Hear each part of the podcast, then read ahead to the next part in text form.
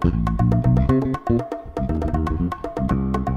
Olá novamente. Continuamos aí nessa toada de lembrar da Semana de Arte Moderna. Estamos fazendo 100 anos desse evento realmente marcante para a história do Brasil e reforçando a, a, memória, a lembrança de um dos artistas mais incríveis que o nosso país teve, que é Mário de Andrade. Hoje eu vou falar de Macunaíma. Quem nunca ouviu falar de Macunaíma? Quem nunca ouviu falar do ai que preguiça, do herói de nossa gente, o herói sem nenhum caráter? Macunaíma foi foi publicado no ano de 1928, foi escrito em seis dias, num fôlego, mas foram anos e anos de pesquisa empreendida sobre os temas, os elementos e o personagem ou as personagens aqui colocadas nessa obra. O Mário de Andrade costumava se referir a Macunaíma como o romance no sentido folclórico do, do termo, porque na verdade é uma obra extremamente complexa, é uma obra extremamente complicada de classificar é uma narrativa, é uma longa narrativa em prosa, com diferentes personagens, com vários núcleos, com um enredo cheio de reviravoltas, né? E esses personagens vão se envolvendo em conflitos, em situações, até chegar a um ápice, e aí desse ápice a gente tem um desfecho, né? Então, esses elementos que seriam tradicionais, pensando em estrutura narrativa básica, eles estão presentes em Macunaíma. Mas é muito complicado dizer que Macunaíma é um romance, porque ele mescla elementos de outros gêneros literários, né? Macunaíma traz elementos da epopeia, traz elementos das lendas, traz elementos das sagas, traz elementos de novelas de cavalaria. Existe também elementos de sátira, né? Que há um caráter muito parodístico, muito debochado, às vezes muito caricatural. É, há também elementos de rapsódias e por aí vai, né? Há vários elementos aí. É, alguns estudiosos se referem a Macunaíma como uma rapsódia de fato, né? Que seria esse, esse gênero literário, narrativo, de caráter folclórico, de caráter lendário, que traz uma figura de aspecto mítico, é, com algumas características mágicas, sobrenaturais, enfim enfim, esses elementos também estão presentes em Macunaíma. É, mas o que faz talvez algumas pessoas considerarem como essa obra parte da safra de romances brasileiros é justamente por conta do, do seu contexto, né? Do, do seu momento de literatura moderna, de literatura modernista, é, de um contexto de produção e de, e, e de circulação em meio uma sociedade burguesa, né? Com critérios, com raízes e estruturas da burguesia, né? Enfim, enfim, o fato é que Macunaíma é uma obra complexa, é, o personagem também é muito complexo e não dá para fechar, delimitar em classificações únicas. A pesquisa do Mário de Andrade, além dele fazer pesquisa de campo, né, de ir para diferentes lugares, né, de, de se ambientar em locais mais naturais, digamos assim, né, em locais mais próximos da natureza, ele também fez pesquisas de leitura. Uma das obras centrais que norteou a, a, a composição dessa personagem, uma das obras que norteou norteou a composição dessa personagem, né, do Macunaíma, dessa obra, é uma obra de um etnólogo,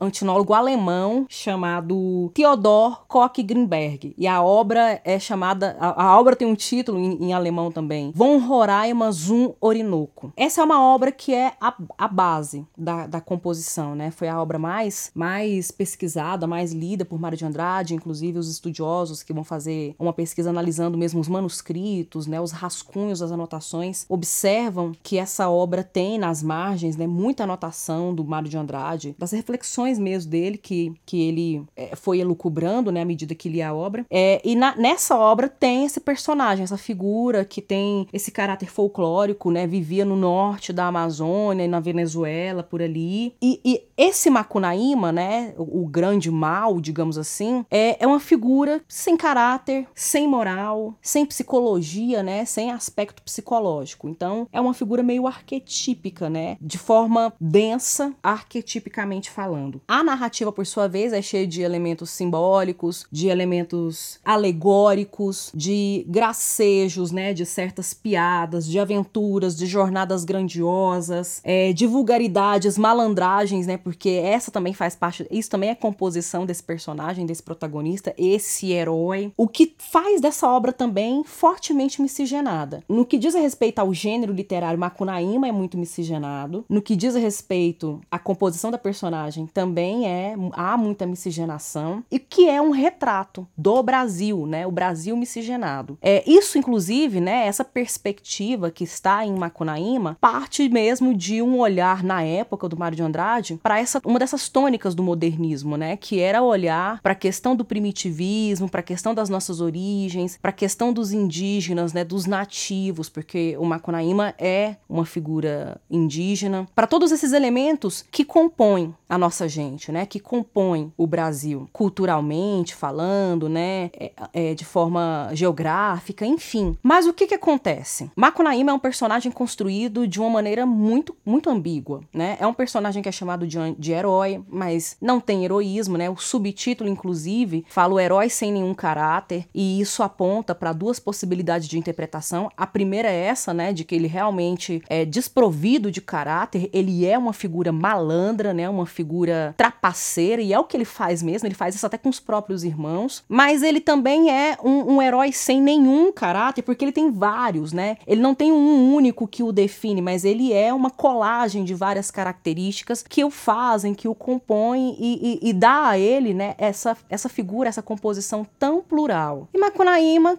a obra começa, né, com Macunaíma nascendo.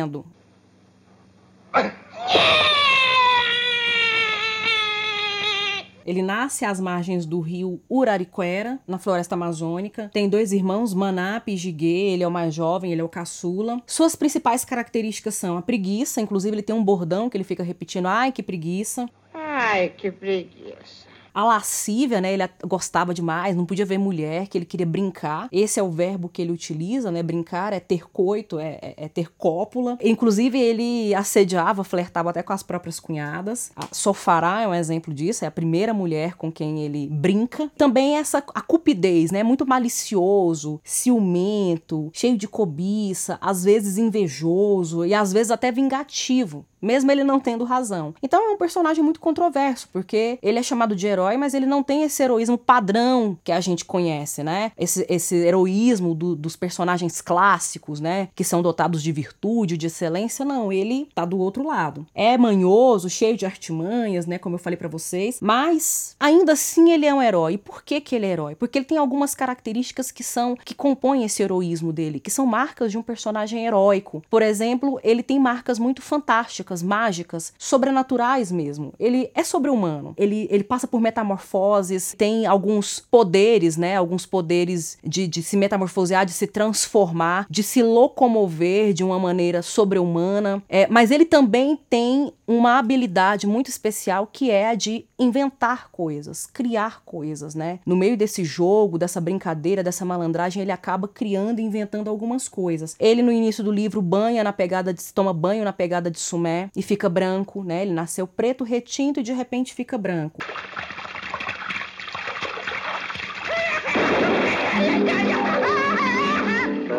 E os irmãos também vão se lavando, só que cada um fica de, de uma tonalidade de pele diferente, representando justamente essas três raças, né? O mito das três raças que formaram o país, ainda numa perspectiva relativamente otimista, né? Que depois vai ser problematizada também pelo próprio Mário de Andrade. E o amor da vida dele é a Si, mãe do mato, né? Guerreira, forte, poderosa, com quem ele quer brincar a todo custo, mas ela não quer, ela se recusa, ela fica fugindo dele e ele pega a força. Sim, é isso que acontece, né? Ela é violentada violentada sexualmente e a partir dessa, desse, dessa violência sexual eles concebem um filho que morre e depois de enterrado dá origem ao pé de Guaraná. Então olha só que interessante essa coisa, esse caráter lendário, né? Esse caráter mitológico de trazer narrativas fundantes, de narrativas que explicam a existência de coisas no mundo, narrativas de caráter sagrado, de caráter mítico. O Macunaíma, mesmo sendo um malandro, mesmo tendo todos esses pontos controversos, ele é imbuído também também dessa característica, né? Desse, desse peso sagrado, desse peso mitológico. Se depois de perder o filho fica tão triste que resolve para o céu virar estrela, mas deixa para o seu amado a Muiractã, que é o símbolo do amor deles. Uma, a é uma pedra verde, é um talismã que ele guarda com todo amor e carinho, mas como ele é um personagem desajeitado, ele é um personagem desastrado, ele perde várias vezes ao longo da narrativa, mas um dos momentos é que é, que é mais problemático é quando essa pedra é roubada criada pelo gigante Piaimã, que vai para São Paulo e vai usar lá o nome de Venceslau Pietro Pietra. Olha São Paulo aí aparecendo, que importante. E ele vai atrás. Ele vai parar lá em São Paulo, indo atrás de resgatar a Muiractã, porque é o talismã dele, né? Desce todo mundo, vá, pega no mato. Se o governo ver você chegando, vai todo mundo preso de volta pra roça.